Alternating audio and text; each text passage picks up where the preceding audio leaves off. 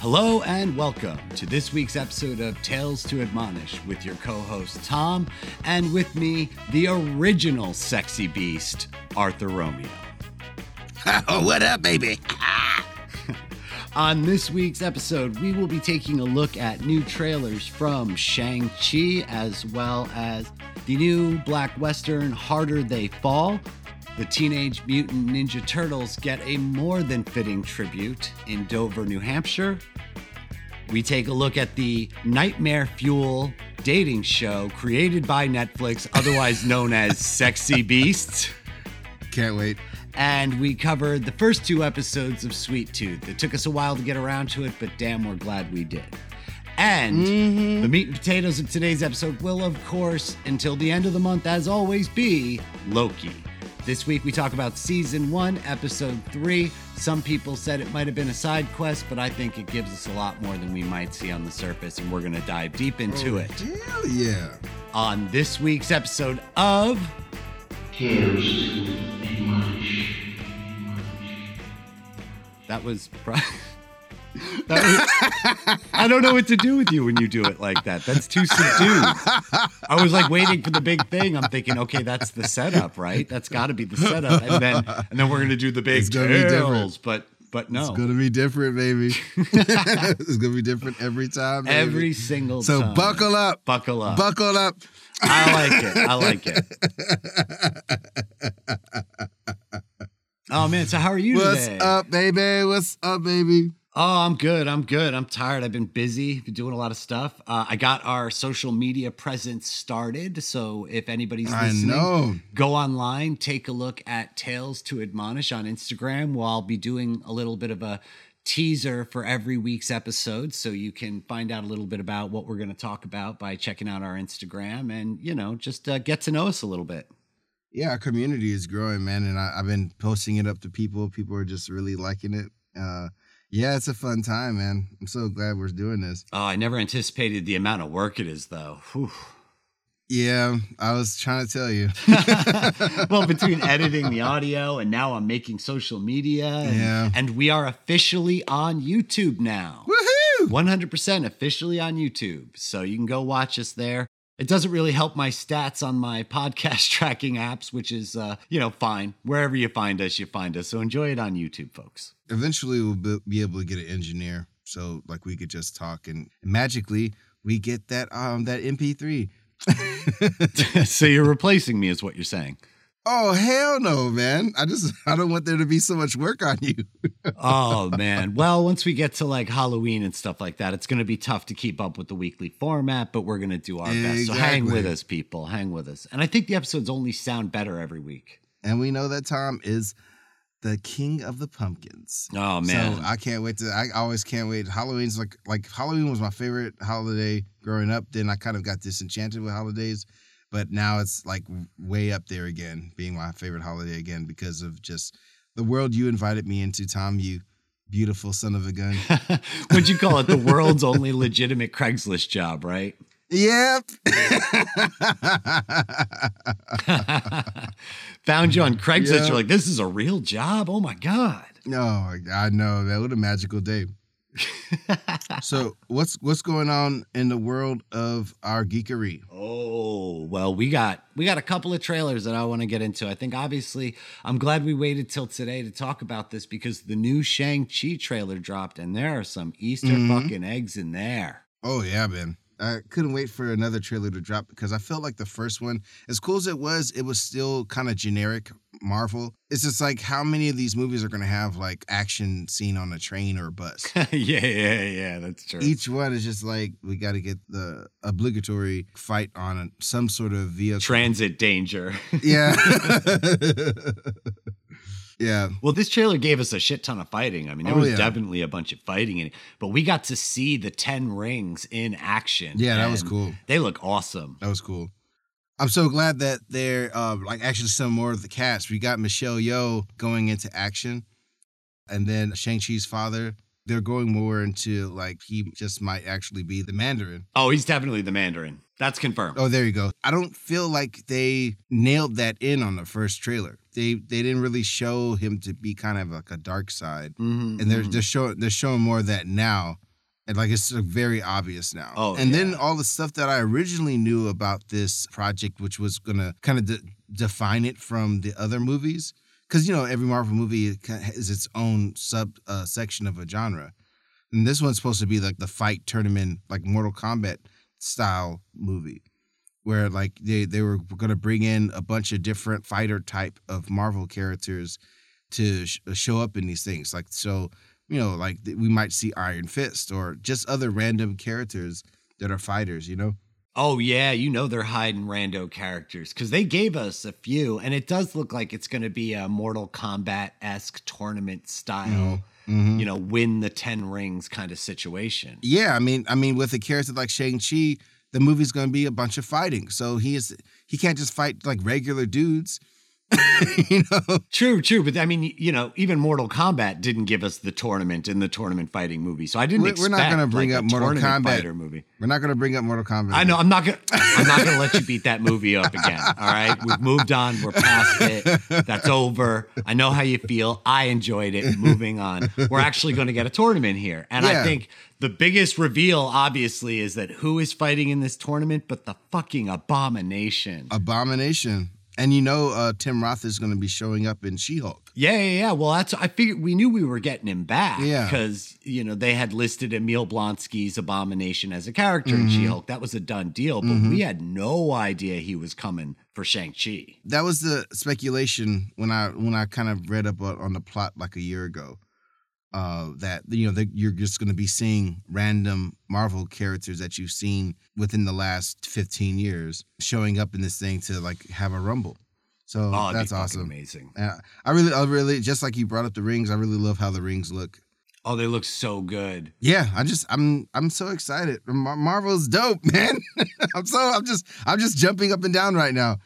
Yeah, and I'm confused because they give us a shot, an underwater shot of Oh, a yeah. dragon Oh, that yeah. really looks like Fing Fang Foom, but they Uh-uh. have sworn up and down it's not Fing Fang Foom. Yeah. like, nope, he's not. He's not in this movie. But then, who is this dragon? Um, we'll see. They, they're being very vague on that dragon because like I, I saw on on YouTube, I saw somebody talk about the actual toy, and official name for the dragon is like the Protector or something like that. Mm. So they're being. I mean, we'll we'll find out who that actually is. You know, maybe um maybe it's like uh, going to be tied to Kunlun because there's there's dragons there as well. Well, and then of course, a giant underwater dragon makes me think of the Midgard serpent, Jormungandr, Mm. which is Loki's firstborn child, and in the comic books is other than Surtur, the creature that is determined to bring about Ragnarok. Tom, we should we should have a, we should have an alarm when you bury the lead, bro. woof, woof, woof. Well, I'm just saying, later. look- Save that for later. I would be well, no, no, no. But we're talking about the trailer. I'm just saying I would be surprised if it was Jormungandr. You know, if it was, I, I know I'm not mm-hmm. pronouncing that right. And to all of our Danish, Swedish, Norse listeners, wherever you are, my apologies. But we'll call him the Midgard serpent, which is the the serpent that is destined to grow as large as the world. Nearly kills Thor in the comics on a number of different occasions. I'm just saying. That's a mm. big ass dragon looking thing that lives under the water. So I hope it's him, but I don't mm. dare dream that dream. Oh, we'll see. But all of it looks great. Uh, so what else have we got? Uh, because that's that's gonna be that's a done deal. That's gonna be great. I mean, we're about to get Black Widow. We're in the middle of Loki. They dropped that trailer. It's just a Marvel overload, and it's amazing. well, if we step outside the Marvel universe, you brought my attention to something called The Harder They Fall. You want to tell me how you came to know about this? Yeah, uh, I just I just uh, actually saw it. Uh, I watch um, Beyond the Trailer on YouTube, which everyone should check out. She's like one of the best movie reviewers we got now. Like she's freaking awesome. I've never heard of that show. That's awesome. Yeah, Beyond the Trailer. There's this uh, chick in New York. She's really awesome. But uh, she, yeah, she she does uh, uh, reviews and and live watches of trailers and stuff. And um, basically, that came out, and it's it's a new western that features uh, a bunch of like uh, real life historic uh, black cowboys, and has a star-studded cast as Regina King and uh, Jonathan Majors, Keith Stanfield, who looks good in this. You know, Zazie Beetz, Idris Elba, and this is it seems like Idris Elba's like fourth cowboy role in a row. Do you include Ghost Rider 2 in that? He's he's a cowboy in that. He is. He's cowboy-ish. He's a monk. He's a drunk monk, but he's he's definitely styled in the. Western aesthetic. When was that? Eleven years ago. When did that movie come Uh, out? it was a while ago. That movie is terrible, but I will watch Nicolas Cage, Nicolas Cage all over something, uh, you know, anytime. not to go like to completely dish on this movie, but like they those directors were really cool. They were like rollerblading with these cameras to get some of the shots that they were doing in that. Like there's some really crazy shots in that movie. There are, there really are. yeah. And they were freaking rollerblading alongside cars with these cameras. Yeah, yeah. I need I need to revisit it just for those visuals. But anyway, um, talk about old school Marvel, old Marvel movies. We'll do an episode on that where we'll go through all the Marvel movies people never saw or heard of and why they're awesome. But but right now we're talking about The Harder They Fall by Jeymes Samuel. I think I'm pronouncing it James. It's spelled weird, but I pronounce I assume it's pronounced James. Um, but yeah, but this trailer looks good. It's uh this director's first time doing a film. It definitely looks like it. It, it has the energy though of somebody who's excited. Um, the look of it though, I, I wish it it did have like more of a, a textured, layered, artistic look to it. But it just it more than makes up for it with the cast. Like the cast, like Regina King is so freaking amazing. She's like amazing in everything. I know she's she's so big right now, so fucking big. I'm so glad Lakeith is with this cast because it's just like, you know, and he's not the lead. So it gives him a chance to be great. Well, we said he rises to the level of the project and the talent around him. That when you stick him on his own and you make him carry all the weight, it's very difficult for him. But if you make him part of an ensemble cast, that he excels. I mean, I think I think eventually he's going to be uh, be a good leading man, but it's just going to take some time. He just has to grow a little. He Yeah. just has to grow a little. you know, it just takes some time. You can't just like you can't just put that stuff on people immediately. They, it's easy to burn out. Like that. That's a lot of hard work being the lead person in a movie. Mhm. You know. So yeah, that looks good. looks really uh, good. What else we got? Oh, I want I want I want to talk about Ratchet and Clank right quick. You know, because I, I have that my little video game corner. Yeah, yeah, yeah. Arthur's video game corner. video games, games, games, games, games. Yeah, Ratchet and Clank. I mean, as an old jaded gamer, to reach this zenith of gaming, because I've been jaded for like a while. No, not but you. just like but ps5 has been bringing me back out of it because uh, what they're able to do now with as far as their gameplay and the look of the games ratchet and clank honest to god looks like a pixar movie throughout the whole game yeah, you've said that on a couple of occasions. it's yeah. so beautiful. Like as I'm playing through the game, I'm just marvel. Like and as a visualist and an artist, when I see something really done well, it's just it just has me agog. I was using that word with my students uh, yesterday. Hopefully they listen to this podcast so they can have a chuckle because they're like agog. Well, if they're not listening, they fucking fail. So I hope y'all know that. That's right. Next week's quiz, kids, is going to be on what I talked about on my podcast. Forget what we do in class. If you can't answer these five questions about my podcast, you fucking fail.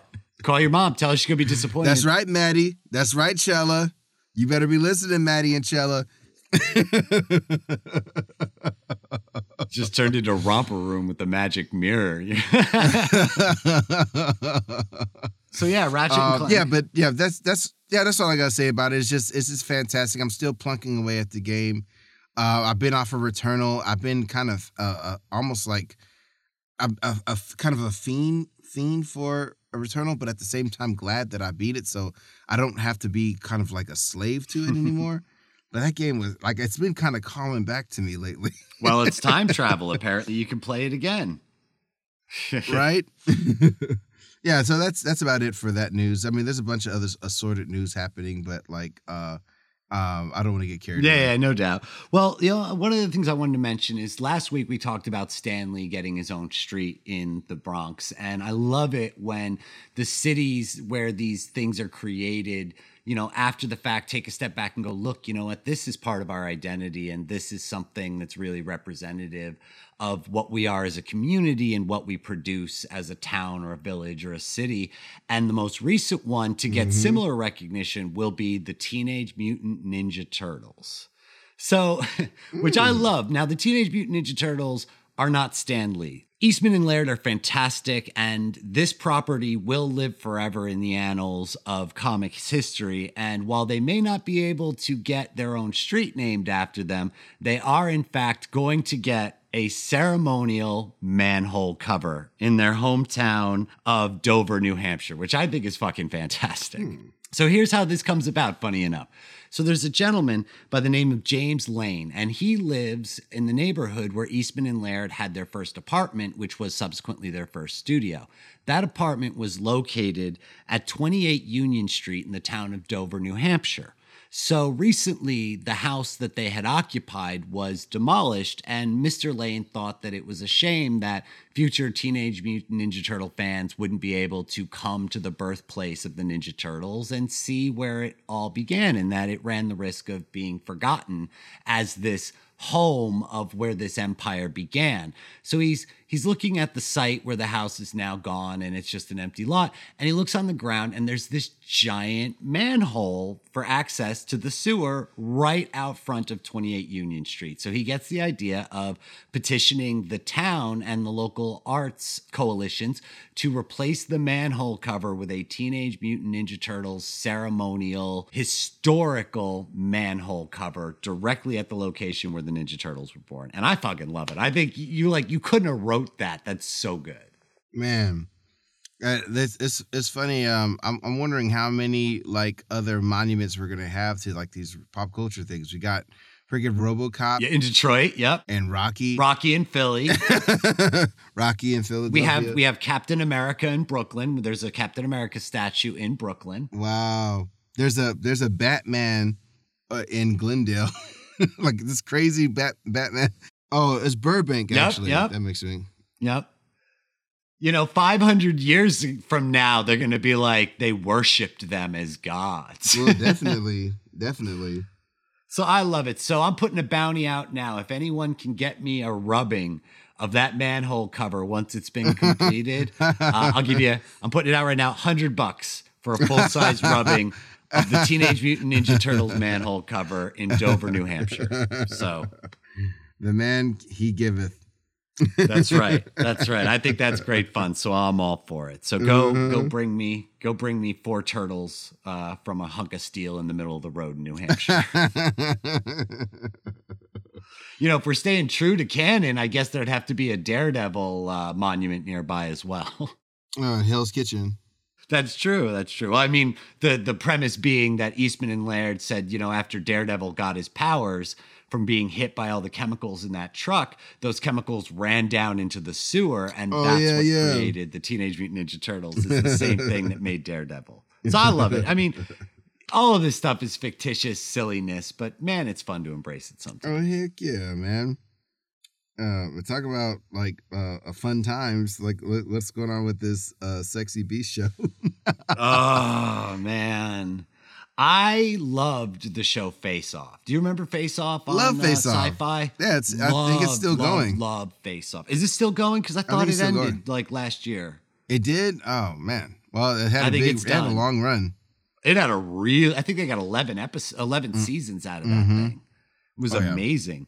Love so somebody has decided that they are going to combine the show Blind Date with Face Off with The Masked Singer, and that that unholy abomination would birth into the world Sexy Beast. Yow, yow, yow.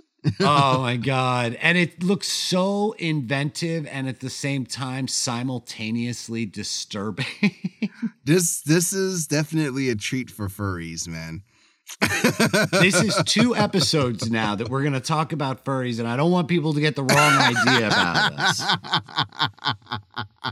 Because while i will support anybody's right to embrace their truth and be whatever kind of freak you want to be that shit just wigs me out man. I can't it's you know it's the uncanny valley of like almost real almost human but not I- it's just i don't know it's weird for me i'm trying not to be judgmental i really am but if i'm going to draw the line maybe i'm judging furries a little bit so I'm not gonna I'm judge sorry. him. I'm not gonna judge him. My favorite director, Stanley Kubrick, he introduced me to the world of furries in, my- in, in my favorite horror film, Shining.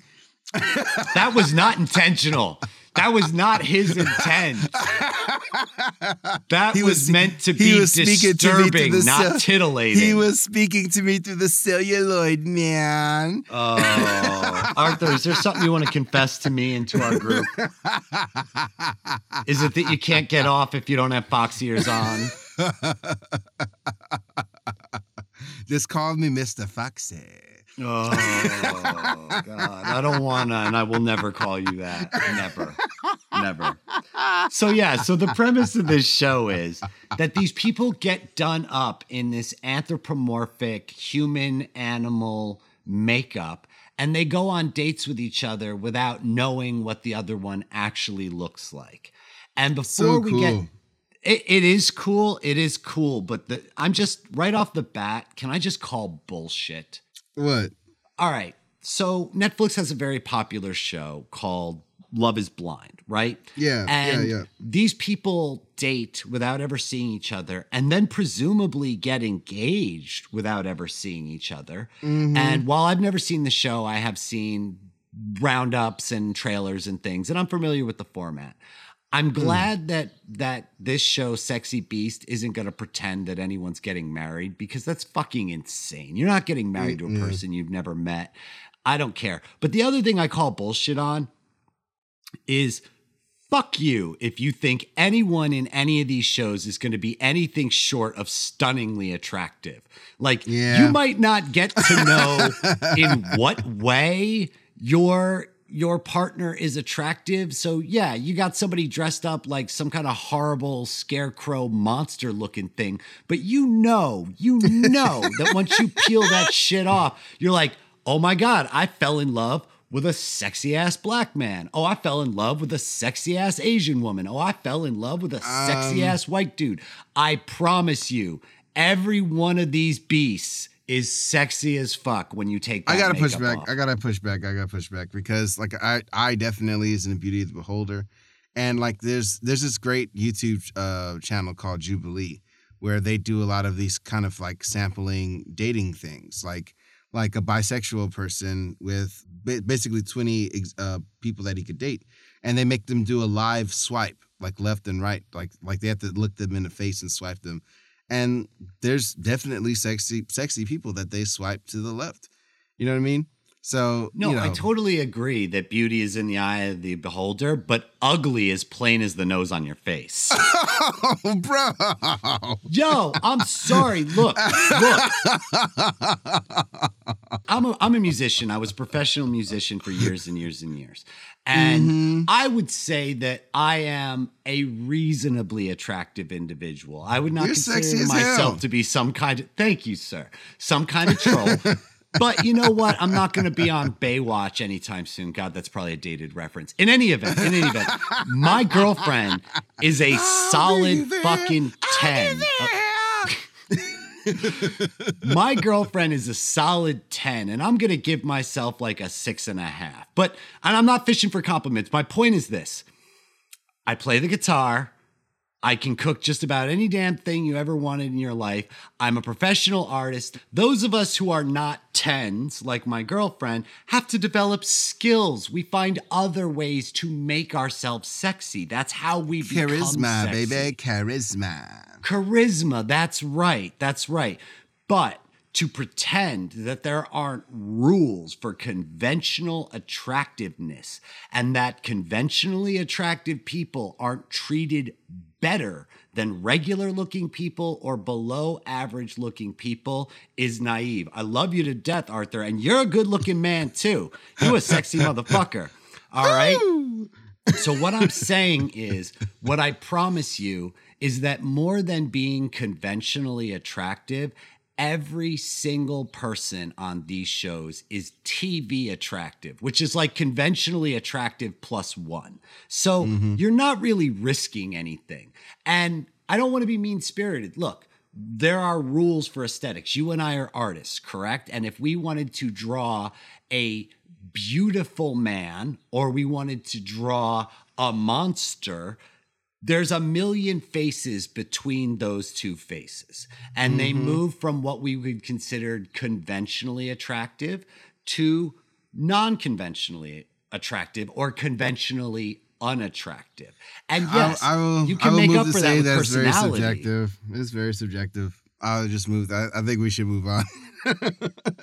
no, no, I'm going to hang on this for just one more second. I agree that it's subjective, and I think that you can find character in what we define a conventionally less attractive person and you can Yeah. find that person attractive some some girls want you know a 300 pound biker with scars on his face and a grizzly adam beard because mm, that's Yeah. what does it for them but that is in defiance of what we understand to be the conventional I- I rules of you. I hear you. attraction symmetry and Yeah, things yeah, of that nature so so my argument is is nobody on any of these fucking shows risks fucking anything risks nothing they risk nothing so while i i am i am i'm watching just to see the awesome special effects makeup they're gonna Mm-hmm. you know put together i don't see any stakes in it for the people who are on the show but i'm in it for the art I love that girl with the dolphin face. They do Oh, so many Jesus, funny that's so reaction shots unsettling. to her.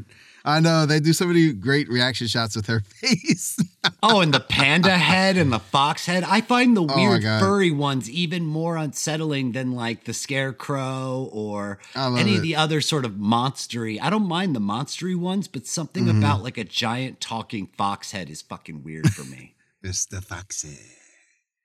Well, shit. I mean, I couldn't find a better lead into our next topic. Um, let's talk now that we're talking about sexy animals. Let's talk about Sweet Tooth. oh, what, what sexy animals in there? All right, maybe I'm the closet furry. Um, I just outed myself. Jesus Christ. No, what I mean to say is animals that are done in a conventionally attractive way. Actually, I get it, fucking, Tommy.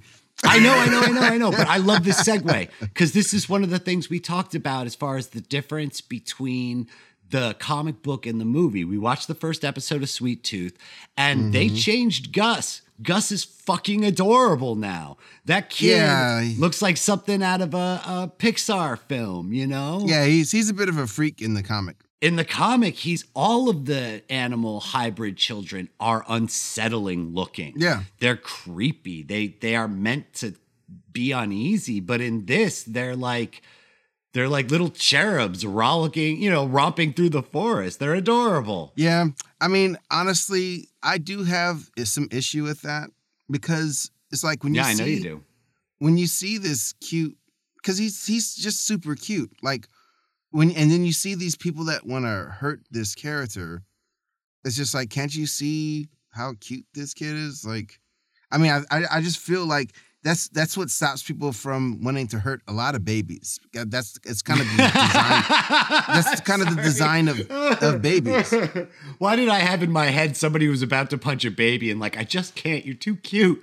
Oh, well, I want to punch you, point. baby. Oh, I want to punch this baby, but he's so cute. That's the whole point. Like, I mean, that's a co- com- completely a part of the design of babies. They look so cute and helpless that you most likely wouldn't want to hurt them. It happens, happens in nature a lot of times. I I think so. I mean, I mean, You're there's right, these right, there's right. these instances where these predators like they have a nice, delicious little baby snack. Instead, they decide to mother it. you know. That's fair. Uh, Yeah, so I mean like that's the now now and now you just brought up the whole thing about fairness. That's that's the thing. And when something does look uglier, we're we're more likely to try to stomp it with our foot. You know. So Yeah, that's the yeah. weird, that's the weird thing between a, a rat and a squirrel. that fluffy tail makes all the difference. Yeah, they're the same thing. You know, basically. But all of a sudden, oh my god, a rat! Oh, look at that squirrel. Den- oh, Denis Leary used to do the funniest bit on this, where he did a bit on uh, cows versus otters. Where it's like, we gotta save the otters. Why? Why do we have to save the otters? Well, they float on their backs and they do funny little things with their hands. And- well, what about the cows? Oh, fuck that guy. He's a baseball mitt. Get on the truck. but but I'm alive. I I I'm a sentient being. Fuck you. You're a steak. Get on the truck. Where was that otter? I want to play with that guy. And that's it. We love the cute ones. Oh, I do little cute things with my hands. Oh, you're adorable. We're going to build you a sanctuary. Moo. I said get on the truck. That's the line for us.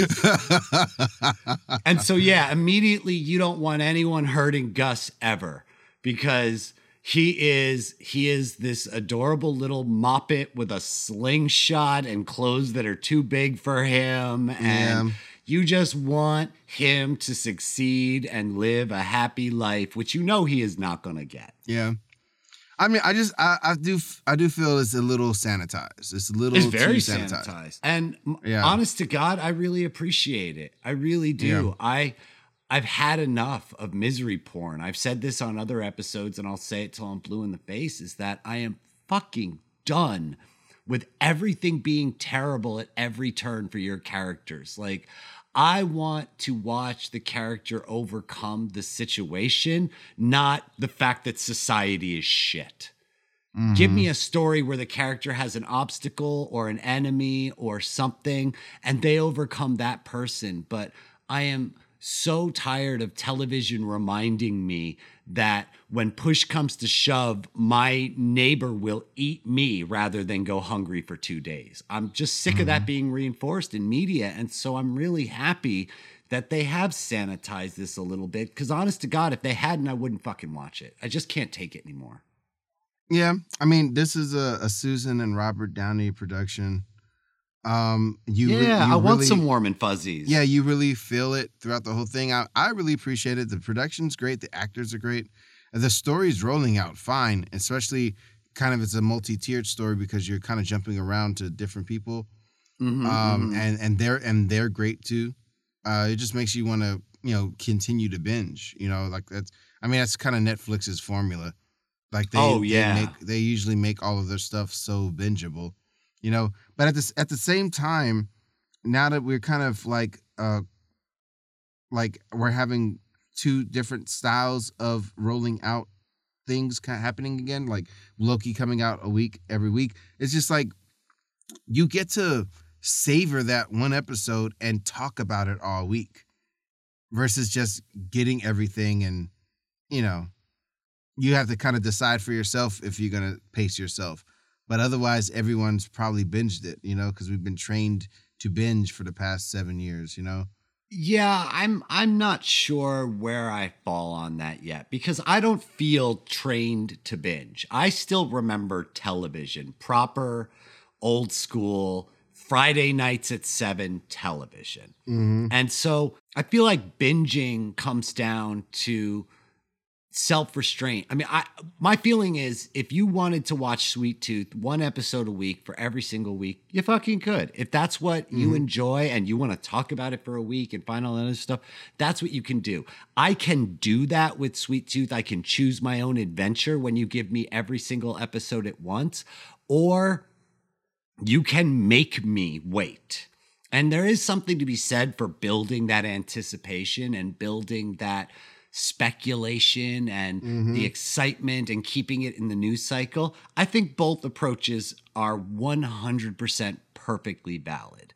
And I think that part of Netflix's model is just get subscribers, and subscribers want to binge. Mm-hmm. You know, HBO Max is doling me out an episode of The Nevers every week, and Disney Plus is making me watch every single week. Netflix can really differentiate themselves by saying, fuck that shit, boom, watch it all in one day. We don't give a shit. We just want the clicks. As long as you mm-hmm. have paid to watch this, we don't give a shit whether you take a day or a month to watch it. We'd rather you take a mm-hmm. day so you can watch our next thing that's coming out next week. Mm-hmm. And so I think both models are perfectly valid. And, you know, I, I will probably not pace myself on this story. I've watched the first two episodes and I'm going to get through it as quickly as I can because I want to know what's going to happen.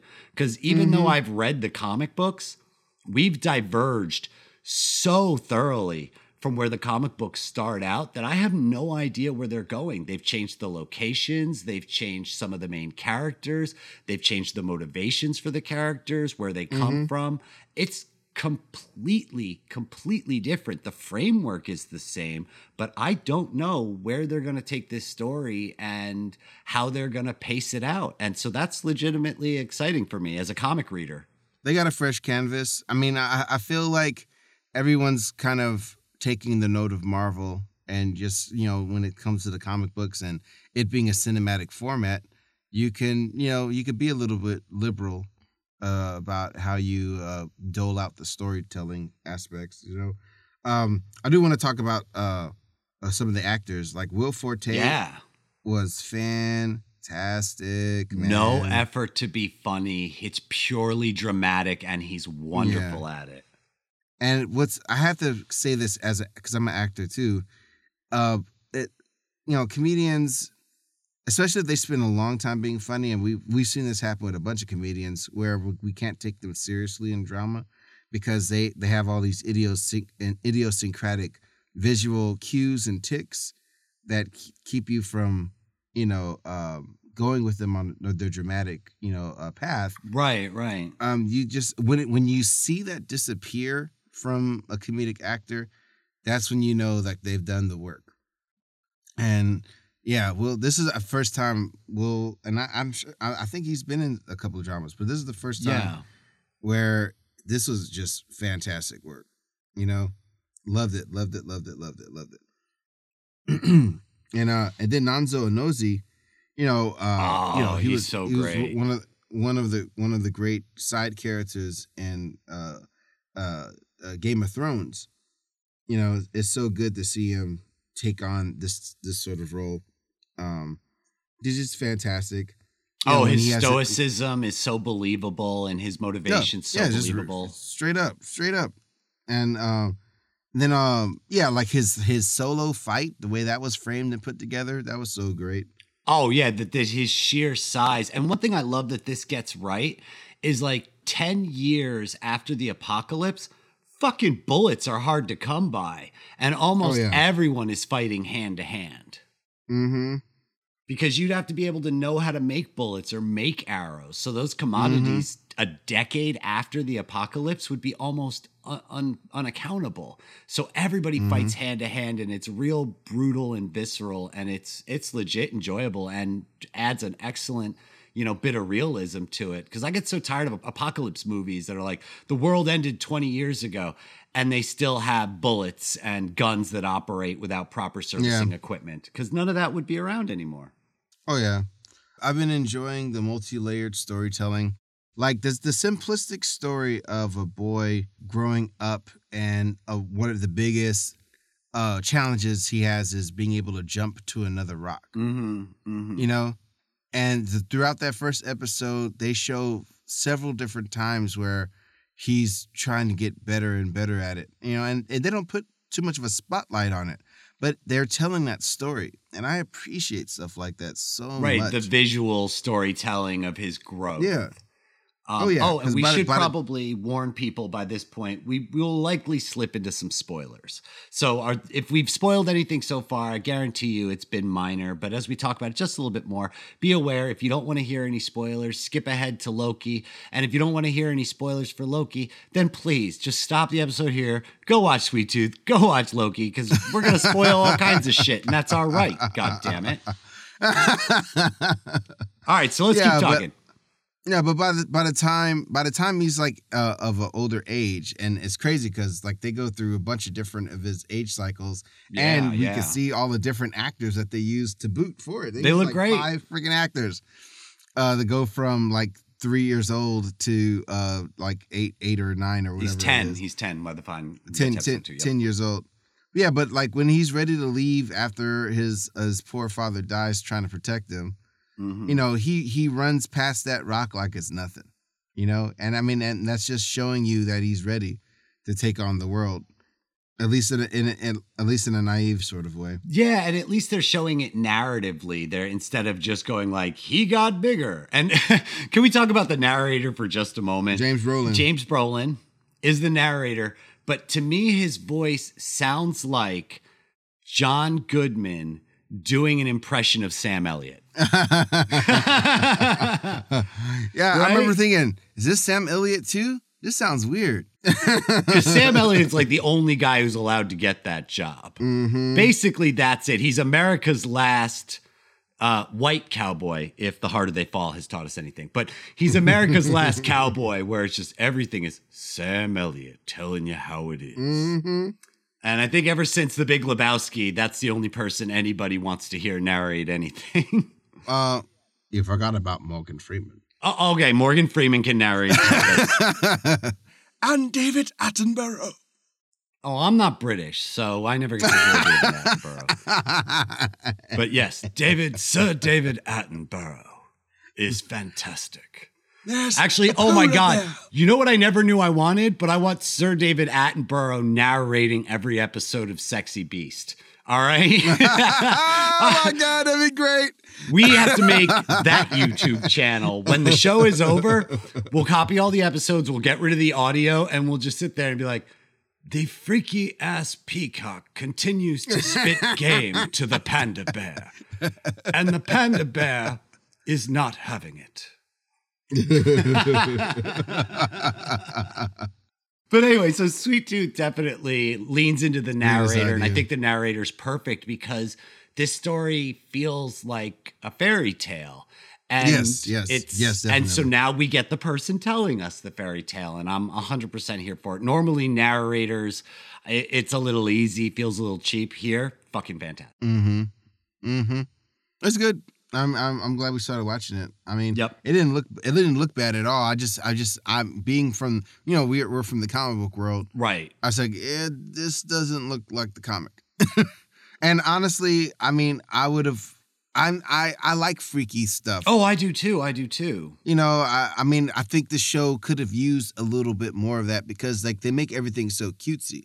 They like make all these kids so cutesy. It's just weird that people want to destroy these cutesy things. It'd make more sense if they look more freakish. I mean, that's the whole thing about X-Men. It's like people just trying to live their lives and yeah, like yeah, I have like 18 eyes on my head, but I'm I'm I still like to eat pizza too. I think it's going to be number one that they're not going to be so cute as we start to meet them. We we see Gus is smart and capable and adorable because he's been raised in a loving environment. Yeah, but that's still not stopping them. That's But the rest of these kids have not been. Most of them haven't. They've been hunted, or they've been living feral, or they've been living in labs. I mean, we see the little baby with the pig nose again. Like they, they make them look cute. It's the same thing. Like uh, like, uh, like again, like the the mutant the mutant um like comparison is like so so apt for that.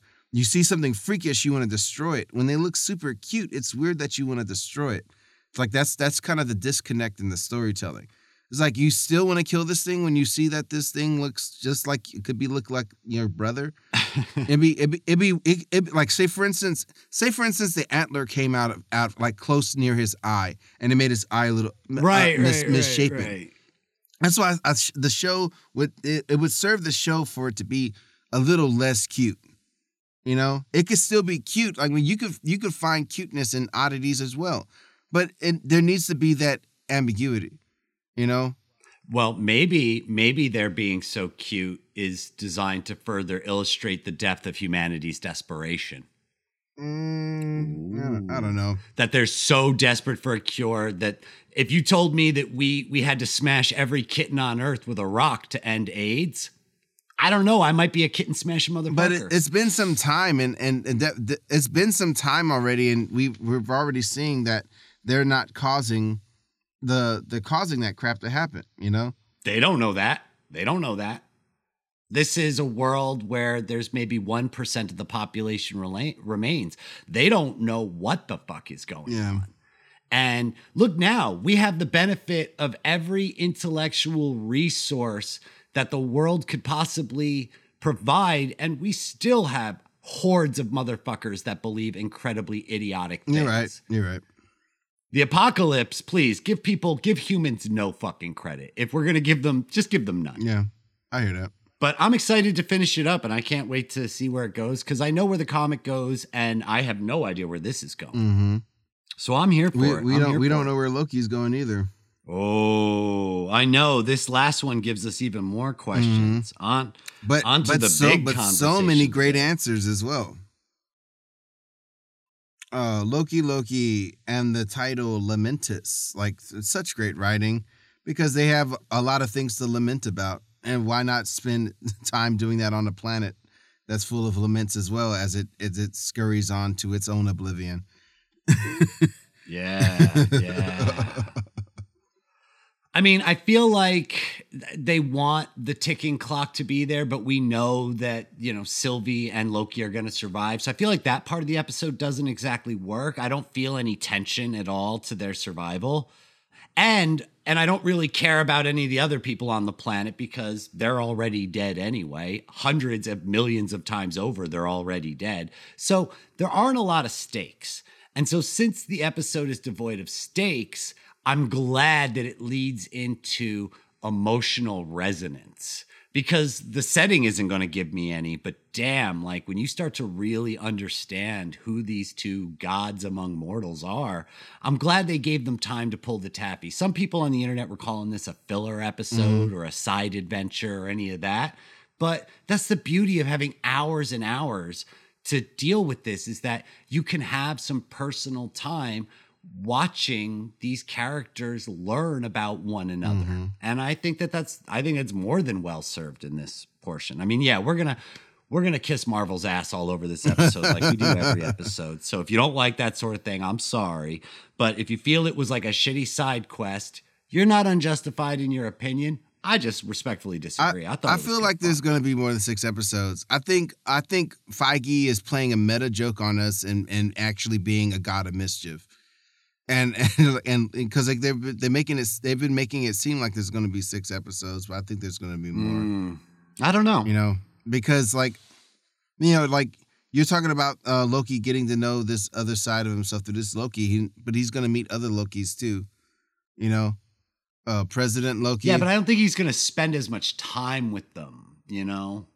I don't know. Maybe he will. I have no idea. because we're gonna have to deal with M Mobius because like there's pro- probably a lot more to him too Oh, yeah. because he doesn't remember certain things.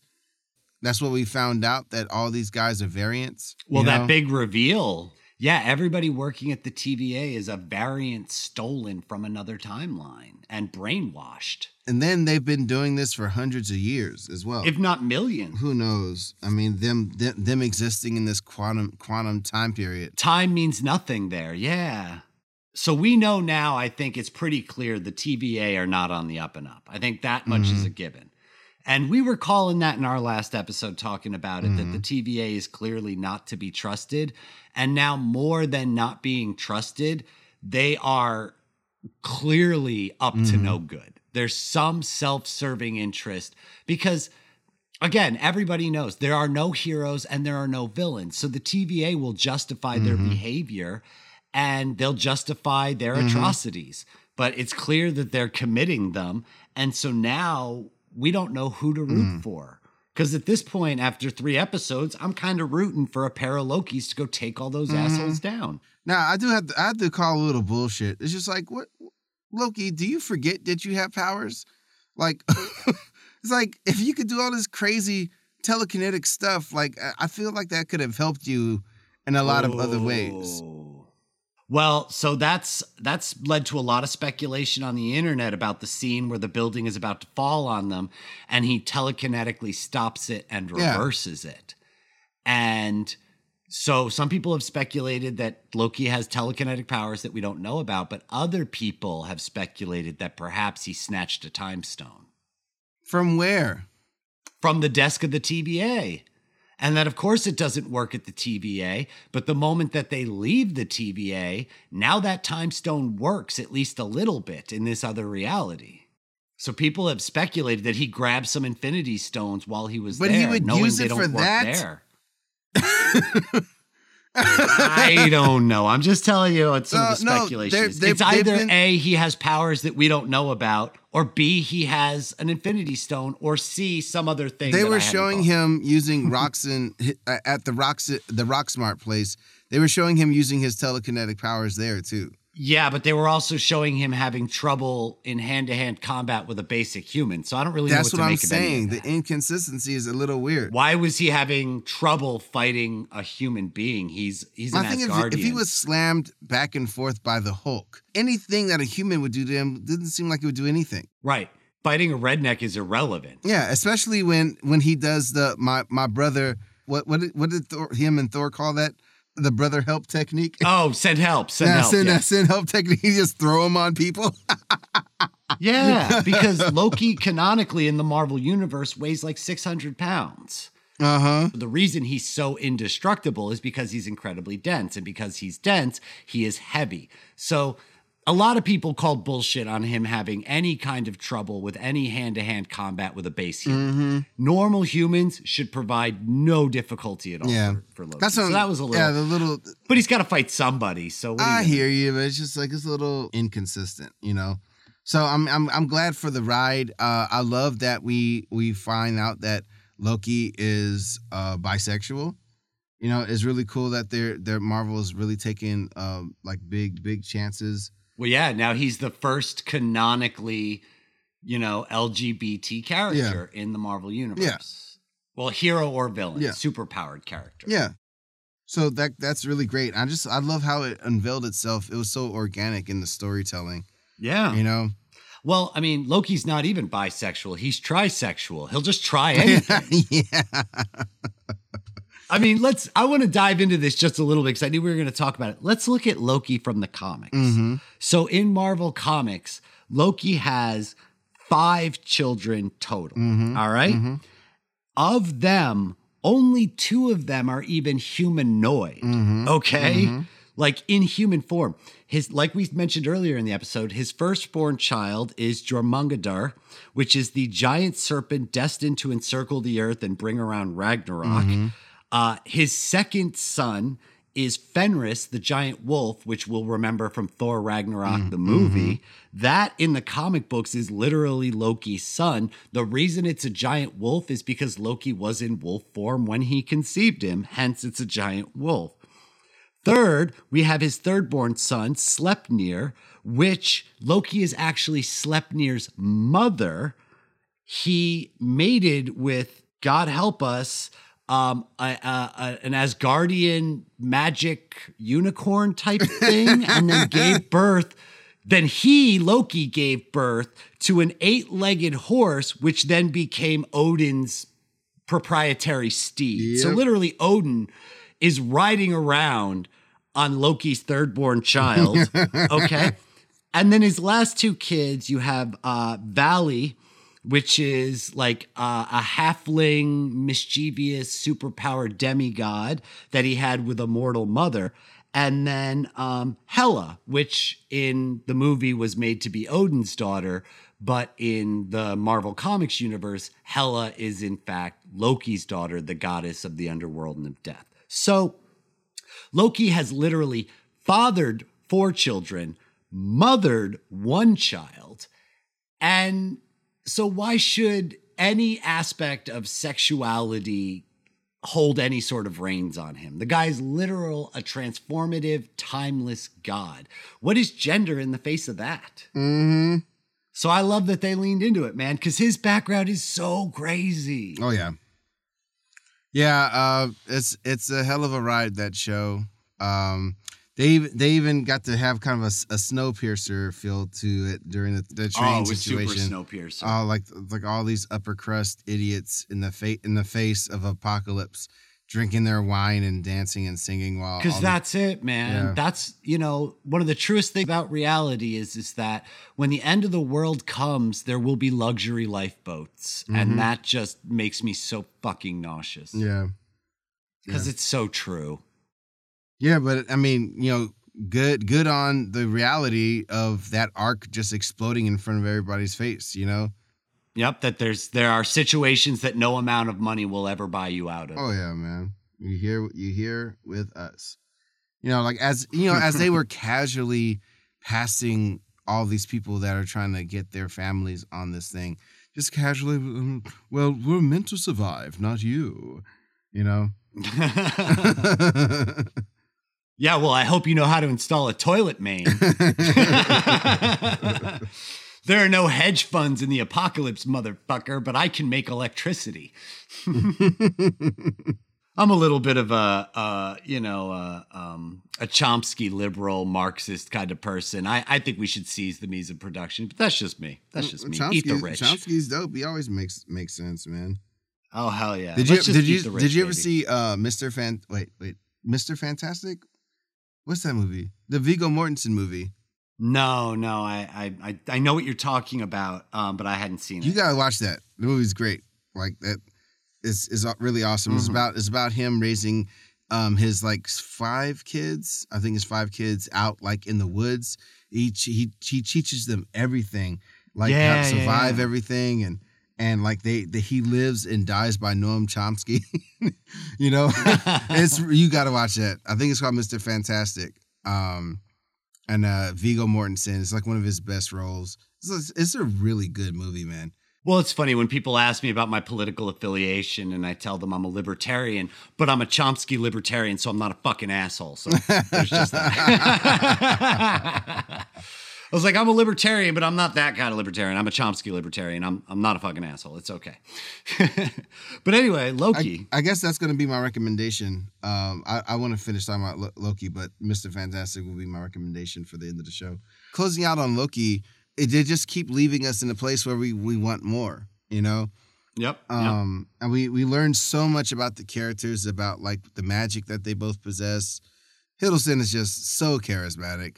What, he, what he was doing when he was being dressed dressed up as one of those uh, guards, you know. Uh-huh, uh-huh. so good. And then the scene where he gets drunk, which I don't know how Asgardians get drunk either, but that's okay. Let's not get too, you know, uh, microcosm on it. But he's so great singing the song in his Asgardian language, um, which I guess they wrote for the episode, which is pretty darn awesome. mm-hmm. And making a spectacle of himself because he doesn't see any point to anything. It's the end of the world. Nobody cares about anything. And then, of Mhm. course, trouble is afoot.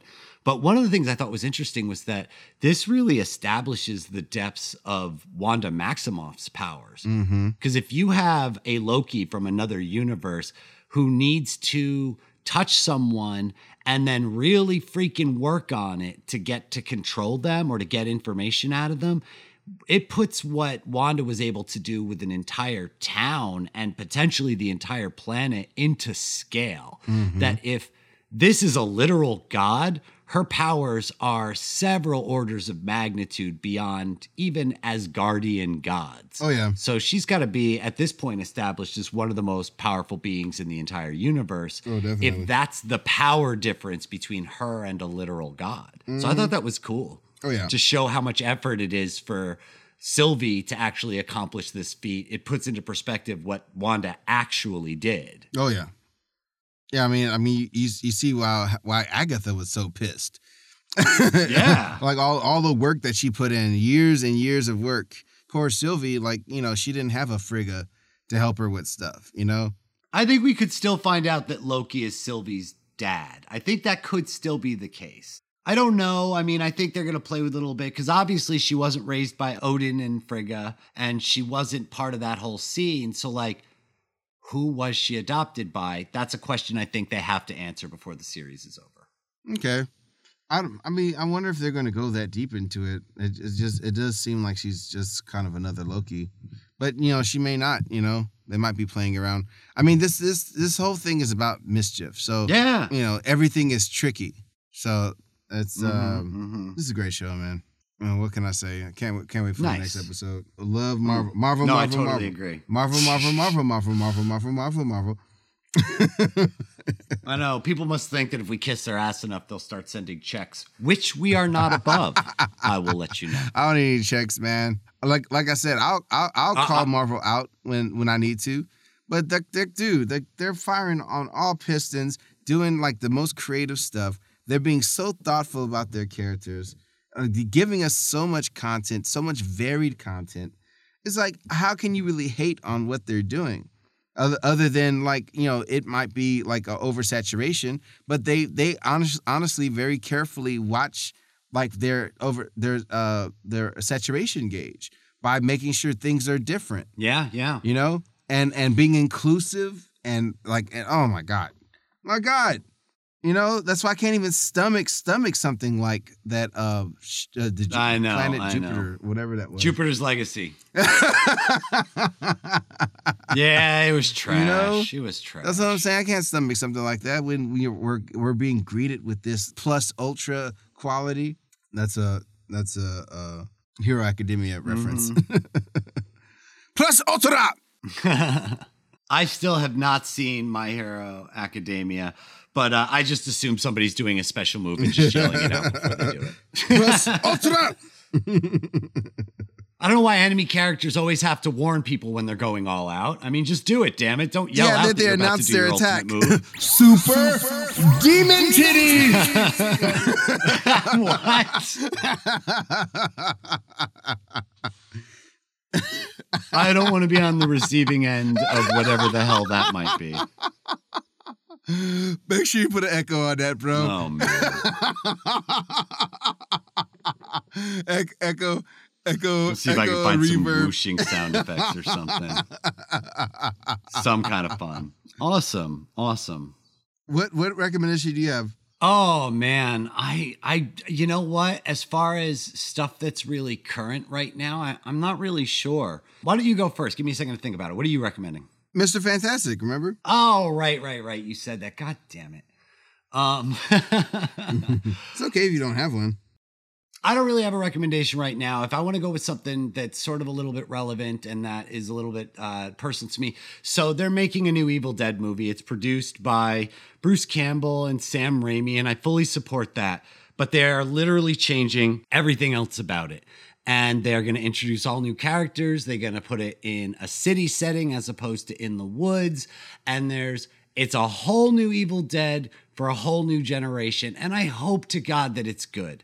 I think that without Ash Williams in it, I don't know how you put Evil Dead on the cover. I, I don't know, but they've been pretty firm about the fact that Ash is not going to appear in it and that this is turning the corner for the franchise. And that sounds okay.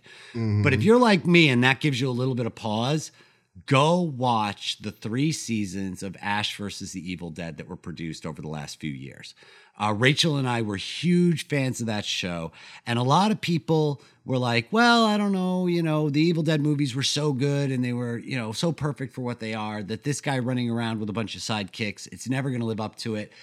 Every single episode is fucking fantastic. I don't know why they didn't just give all the characters from the TV show uh th- their own movie. I would watch the shit out of that movie, but maybe the movie they're making is not for me. It's for people who have come after me, and I, I totally respect that. But if you love The Evil Dead and you're not terribly excited for the new Evil Dead movie that's coming out, there are literal hundreds of hours of other content out there between the comic books, the Ash versus the Evil Dead, and all of those. Evil Dead has appeared in the Marvel universe and they're on the Vertigo line. Like there have been so many Evil Dead comic books. I want to recommend, if nothing else, people go find more Ash because while it ain't the OG movies, the spirit lives on in the comics and in that damn TV show. So go watch Ash versus the Evil Dead. You can find the episodes all over the goddamn place because they haven't, you know, done it in a little while. But that's some old shit that's worth looking into.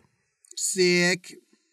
If you want some other old shit worth looking into, then you can visit me on my Facebook page at Thomas Olton, or you can find me on Instagram at thomas.olton, or now you can find this very podcast on Instagram, which is really just an extension of my Instagram at Tales to Admonish. And Mr. Romeo, if they want to find you, where the hell did they go? Go to www.arthurromeo.live where you can find some nice Mr. Fox for reaction. Just kidding. Fuck You you. can uh,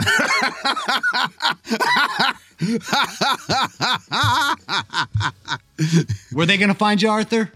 www.arthurromeo.live for my website. You can also check out my YouTube channel, Draw Really Awesome Wow, where, I have my tutorials and comedic commentary as you get to see my drawings unfold. You can also check out the the Instagram uh, page for my Drawing Really um, Awesome Wow. It's Draw Really Awesome Wow with just underscores. And you can also find me on my personal Instagram at uh, um, at Dreamboat82 um, so you can see all of the little funny things that I repost because that's what the internet's for, baby. Darn right. And Dreamboat is putting it lightly, you know, because uh, Arthur is is by all standards conventionally attractive. So go ogle him all over his uh, all over his Instagram. Just fawn and bask in the light that is Arthur Romeo. And when you're done feeling good, pop onto your favorite podcast app or go onto YouTube. Please rate and review us. That helps with the visibility of our podcast and helps more people see us and hear us and get to know us. So if you could do that, we greatly appreciate it. And we look forward to seeing you all here next week when we're talking about more geek bullshit and all kinds of stuff and no more furries on. Tales to.